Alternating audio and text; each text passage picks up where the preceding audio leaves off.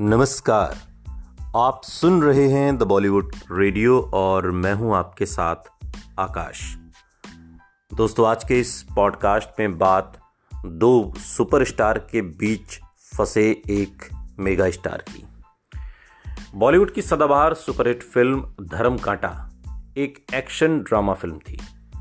ये फ़िल्म सुल्तान अहमद द्वारा निर्देशित और निर्मित थी और इसकी कहानी को कादर खान और भरत भल्ला ने लिखा था।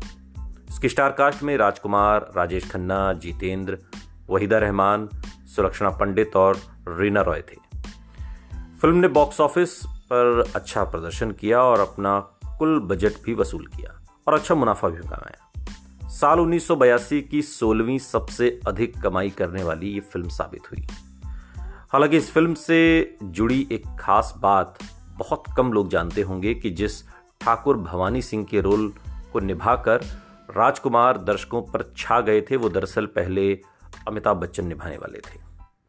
हालाँकि अमिताभ किसी दूसरी फ़िल्म में बिज़ी रहने की वजह से इस फ़िल्म को नहीं कर पाए।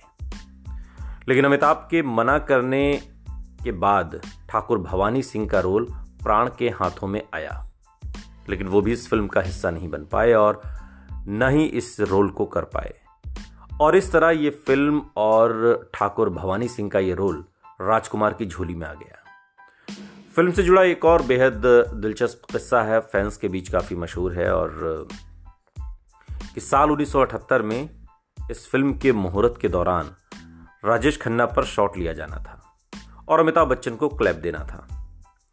और इसके लिए राजेश खन्ना सेट पर अमिताभ बच्चन से पहले नहीं पहुँचना चाहते थे।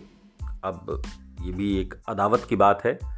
हालाँकि राजेश खन्ना के बारे में यह मशहूर था कि वो कभी भी फ़िल्म के सेट पर समय से नहीं आते, बहुत लेट आते हैं।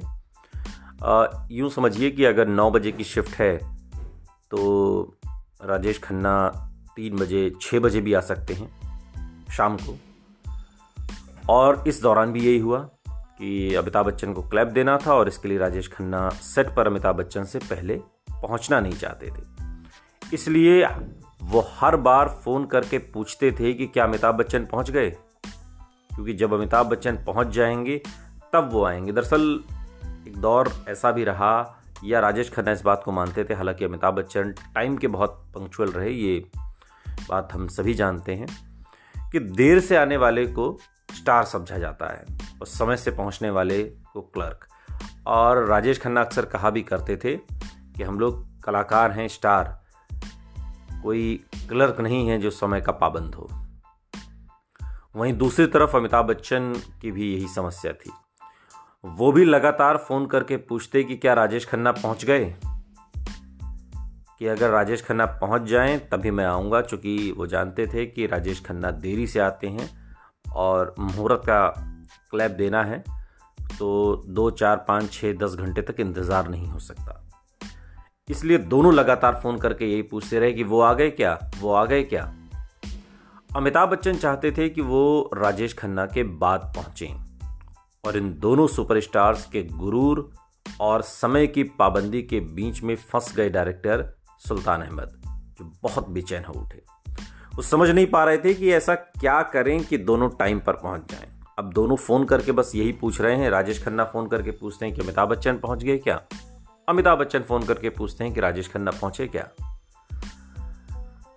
हालाँकि उनकी सेटिंग कामयाब हुई। फ़िल्म के मुहूर्त के दिन अमिताभ बच्चन जैसे ही पहुँचे, उसी क्षण राजेश खन्ना भी आ गए। और, उन पर मुहूर्त, जो शॉट फिल्माया गया और अमिताभ बच्चन ने क्लैप दिया और इस तरह सुल्तान अहमद को राहत मिली। अब देखिए कभी कभी दो सितारों की जंग में ऐसा भी हो जाता है। खैर, ये वो दौर था जब अमिताभ बच्चन के सितारे बुलंदी पर थे और राजेश खन्ना के बारे में कहा जाता था कि उनके सितारे अब गर्दिश में आ गए हैं।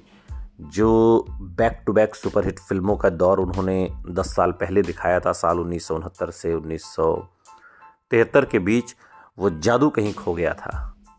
लेकिन साल उन्नीस सौ बयासी के बाद या उस साल भी कुछ ऐसी फ़िल्में आनी थी जो राजेश खन्ना को एक बार फिर से लाइमलाइट में लाने वाली थी, और तीन back to back super duper hit फ़िल्में आई, जिसमें से एक अवतार भी है।